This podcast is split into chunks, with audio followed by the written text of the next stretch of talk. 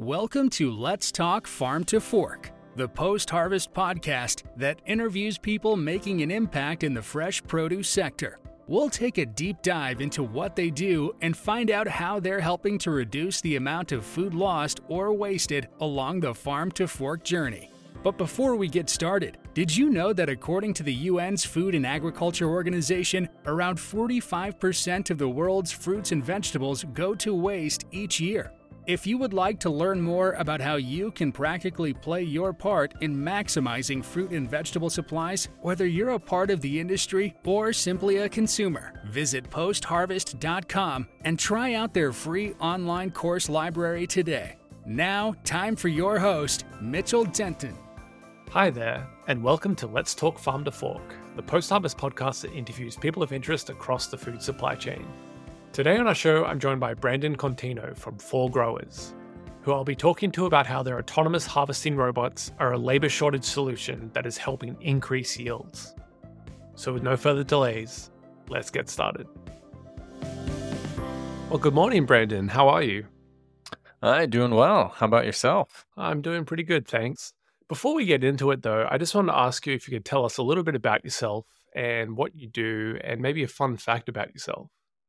Yeah, sure thing. So my background's in electrical engineering, but spent a lot of my time in the software side. So computer vision, motion planning algorithms, uh, based here out of Pittsburgh, Pennsylvania, in the U.S.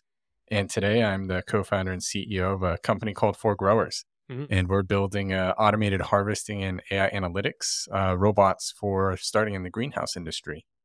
I guess a fun fact about myself. Let's see. I tend to change hobbies about every quarter. And I think right now, the one I'm really into is uh, stable diffusion. So I've been mm. playing around a lot with generating, uh, you know, the Gen AI kind of custom images, really outlandish images uh, mm. that would take forever to to create yourself. Yeah, wow. Well, before we get bogged down on that too much, let's talk a little bit more about Four Growers. So, can you tell us a little bit about the history of Four Growers and how your autonomous harvesting technology works? Yeah, definitely. We our history is a little bit uh we'll say windy. We didn't always set out to build a robot from the start. Uh, me and my co-founder were really interested in how can we help improve the food system. And we really were exploring how can you grow food more sustainably and one of my big focuses was really around water scarcity. So how can we do it with a lot more water efficiency? And so my co-founder had actually grown hydroponic uh, lettuce for local food banks here and we were actually looking at building a vertical farm and we were going to become growers here in Pittsburgh. Uh, except we couldn't really build full conviction once we started looking at the business model, at least in the near term, that you could really build something at scale that would have commodity level pricing. And so we kind of took a step back, to be honest, six years ago, didn't even know greenhouses existed and uh, realized how amazing they are. They're mm-hmm. over 90% more water efficient. They're 30 times more land efficient. You can, they're climate invariant. You can grow wherever basically all the benefits of vertical farming exist in greenhouses without that really big energy intensivity yeah. and kind of the part that makes it really challenging to be successful. And uh, from there, we just started picking up the phone and calling uh, different greenhouse owners, cold calling, trying to get access to them. Half the time we'd get hung up on by the receptionist, half the time we'd get through. And we would just always ask them, you know, what is the biggest pain point? Why aren't there more greenhouses? How can we help you scale? And everybody always said labor. And uh, so that's that was the very beginning. Uh, then my background in computer vision motion planning, my co-founder mechanical engineering, designing custom grippers. We realized we had the perfect skill set to attempt to solve this problem, and we basically went and just moved into the greenhouse. Uh, and so the very beginning days, we were literally just living in the greenhouse pretty much every day, working. You know, we'd be there at 1 a.m., we'd be there at 4 p.m. when it's over 120 Fahrenheit in the greenhouse. It was a really great uh, kind of beginning experience. And now, now we're much bigger, but it was a kind of fun start our autonomous harvesting technology, we're a little unique in how we go about doing is we've developed this, uh, what we call like a soft pick, a vacuum based technology. And so we use a robotic arm that with our custom AI perception models and the whole data sets we built to train it and our own motion planning is able to reach out into a plant, uh, reach around other stems and other obstacles, uh, pick the tomatoes off the plant using vacuum and then also deposit it into this cart that can hold 24 different crates. And so we can do entire rows autonomously without any need for any human intervention.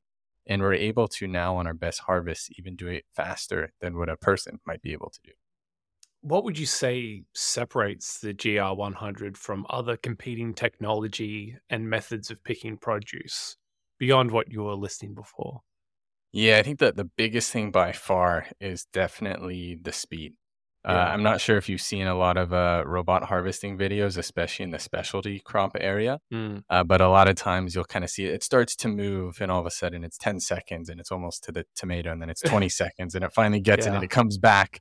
And yeah. it's really cool when you see it, you know, like pick that one tomato, Mm, and then you talk to Grow, and the Grow's just kind of like scowling or laughing, and then it's like, this is never going to work yeah. uh, never going to work for me. And so I think that's really the, the one of the big things uh, that's different about ours is we have that speed to really make it uh, economical and feasible uh, Mm. for growers. I think that's kind of the, the number one thing. And then after that, I think the next challenge that we learned from being in the greenhouse so often is even though harvesting is the hardest part, unless you solve the logistics of, you know, what do you do with all these tomatoes once you pick them? Because you can't always stack them very high because they'll damage themselves is how do you handle that so that way you don't need a person to interact with the robot every 10 minutes and so that's where this whole secondary system of the packing cart is what we call it comes into play so i think really it's that that super fast picking which is a mixture of the vacuum technology and our perception models and our ai and our motion planning and then the logistics of being able to pack it and really integrate with the existing greenhouse workflow It's funny that you should mention speed because now that I think about it, a lot of like the tech highlight videos you'll see on YouTube and things like that, more often than not, they're playing at like four times speed. So it's Yep. kind of funny to to really ponder on that. And it's like, yeah, they probably are operating at a very painful rate. yeah and even those four times speed sometimes still it's like kind of slow and you're like okay like that's not too bad it's just a little slow and then you see the 4x like oh okay that's actually really bad yeah, yeah, absolutely. So then, what's been your team's biggest challenge so far with your innovative product, and how did you overcome it? Yeah, so one of the hardest parts for us is we made a very conscious decision in the beginning. A big part of our design philosophy is we really want to make it easy for growers to adopt our technology. We really want to work with the growers, understand their problems. And so, with that, we made a decision that we want to make a system that does not require any major infrastructural changes into the greenhouse. Mm. Um, which I'm not sure if you you've ever kind of done any uh, major engineering projects or anything in the past, but it, it's really nice when you go to an engineering team and say, "Hey, you have a blank paper, and you can just design whatever you want." Mm, Uh, it makes things much easier. But we put those constraints of, "Hey, you need to operate in the existing greenhouse workflow, and we're going to figure out how we're going to make this happen." And so it creates a lot more difficulties to build something that can do that. yeah. So then, how does Four Growers address sustainability and environmental concerns in their post-harvest operations? Yeah, so one of the things that we really focus on is part of it is just really supporting the greenhouse space. Uh, so Mm. by building the autonomous robot that we have in the analytics, uh, being able to enable this greenhouse industry to really expand, uh, we think is going to have very great impacts on the environment. So we, earlier we kind of talked about the the water efficiency, the land efficiency, the climate and variability. Uh, with that, I think it's also you start to have greenhouses being located a lot more closely uh, to the the end customer. And so with that, you can reduce some of the transportation miles, can have higher quality produce. And so I think for us, really enabling the greenhouse is, is a big part right there. You mentioned earlier labor issues within vertical farms and greenhouses. I was just wondering, outside of that, what would you say is one of the biggest challenges that these industries face today? Yeah, so I think number one is definitely it's it's labor, labor, mm. labor. It's funny. I was talking to a grower a couple weeks ago, and I asked him first time I met him, kind of like, what are the biggest challenges? They're like top three, and he said labor, labor, and mm. labor. And I was trying to get something else, and he just kept going for labor, like fix the labor problem for me. Yeah. Uh, but after that, I think from my experience, what I've seen is energy. Uh, it's much bigger problem in the vertical farming space. In vertical farming, I might even say energy is number one before labor. Mhm. Um, but energy tends to be number two. Uh, energy, just in terms of if you have any type of lights in your operation or if you're doing any type of heat, depending on your climate, energy can sometimes uh, be a bit of a challenge. Yeah. Okay. So then, what would you say is the biggest revelation you've had about the ag tech industry while working at Four Growers? Yeah, there's been a, I've learned a lot definitely about the ag tech industry, uh, really just being able to kind of live in it, be in the greenhouse every day. One of the most fun things I've learned is uh, do you know what a peduncle is? No idea. Yeah. I had no idea what that was either. Uh, so you know, uh, on tomatoes, they sometimes come on a vine, Mhm. That green vine that they come on is called a peduncle. And then the uh, the little crown thing on top of the tomato is called a calyx. Okay. Uh, so it's some of those uh, those fun words that you end up learning about the space. Um, but I think for me, just kind of zooming out a little bit more to the whole ag tech industry, it's been really interesting to see, uh, you know, how the future is going to move forward. And I think part of this is around the future of the food system. And I think the changing in diets to having more higher quality, kind of healthier produce mm. versus in the past, we've really been focused on a lot of the uh, more commodity kind of row crops. And I think we're now at a point where the software and the automation is finally going to make it possible where you might see some of those gains that we got for the commodity crops are finally going to come now to our healthy fruits and vegetables. That's cool. That's really exciting. So, can you talk about any ongoing research or development projects at Four Growers? Yeah, so we've uh, not only have we been able to pick tomatoes, but we've also now picked our second crop. I think we'll be showing a video of that in the next uh, couple weeks. We'll release the first video. Uh, and then what's been really interesting is as we've been out there in our customer greenhouses picking, so we're deployed now across Canada and the Netherlands and kind of continual everyday customer operations, is we're gathering a lot of data around each individual plant. Hmm. And so before a greenhouse, you don't really have a really good granularity understanding of the environment that you're in or even the plants. Hmm. Um, and so what we're able to start to do is we're starting to get information down to the per meter squared level and being able to provide insights around kind of yield heat maps, uh, yield predictions, and over time continuing to build out some of these analytics capabilities. So not only can we help guarantee that growers can pick their tomatoes when they need to get them picked, but we'll also be able to start increasing the yields and be able to provide additional value to really help us grow even more, more produce mm. and to become even more efficient with the resources that we're using. Yeah, that's fantastic. We've, we've been talking a little bit about the future here, and I was just wondering, where do you see the future of ag tech heading? Yeah, I think in AgTech, there's a few different verticals. You kind of have the more like automation, AI perception side of AgTech. You also have more the biologicals or maybe some of the like alternative meat side of AgTech. And then you also have some of maybe like the supply chain pieces of AgTech. So I think there's a, a quite a few different areas. I think there's others that I didn't even cover right there. Mm-hmm. Um, for us, we're, we're obviously a little bit biased in the automation kind of AI software, kind of right in the farm, making improvements. Mm-hmm. And I think what we're going to see is that this concept or this dream that people have been talking about of like automated harvesting for your fresh fruits and vegetables is not really a far out dream anymore. I think it's mm-hmm. really becoming a reality. And I think what we're going to see is as we start getting more of these units in the field, I think we don't even fully understand what the value of the data is going to be that we collect. And so, for example, we've never really been able to have this really high granularity across our entire food system. But mm-hmm. imagine like all the all the USDA reporting, all the kind of governmental stuff reporting. What if you start to have more of that information? You can start optimizing your supply chain better. And what if there's ways that we can actually minimize food waste because we have a much better understanding of what food is where and kind of when it was picked and how long ago it was picked.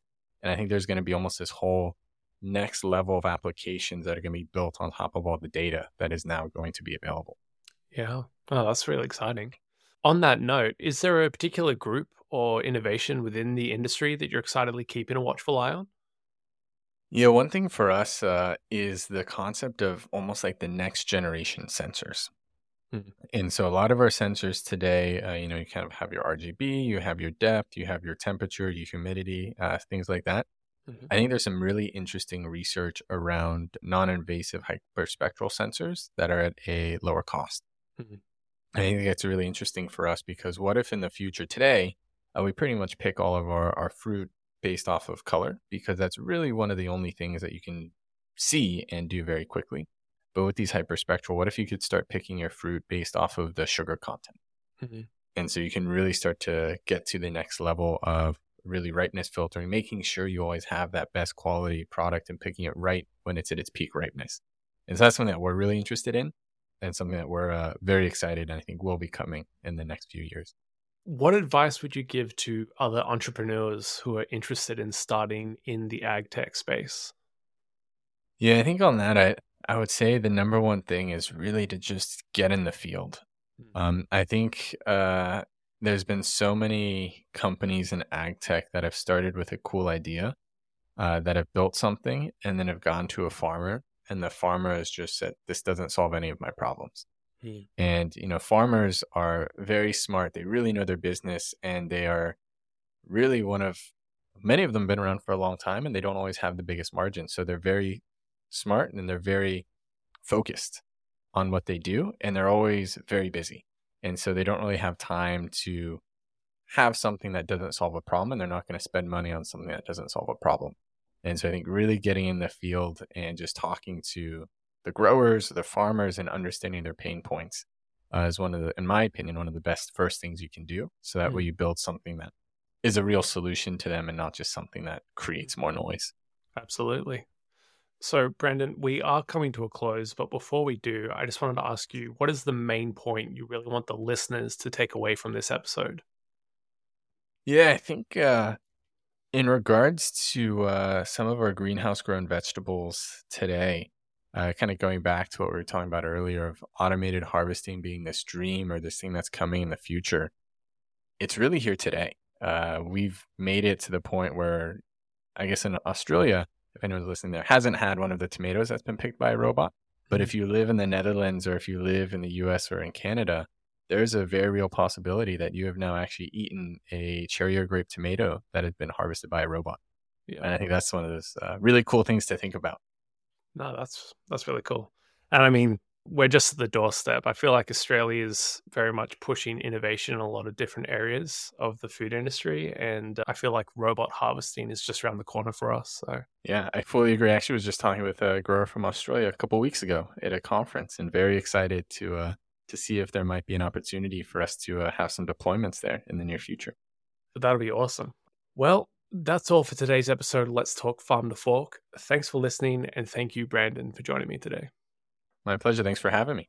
If you'd like to know more about Brandon and Four Growers, check out the link in the description of this episode. Make sure to subscribe to the podcast so that you never miss an episode, and don't forget to write a review and share with your friends. Until next time, you've been listening to Let's Talk Farm to Fork, a post harvest podcast.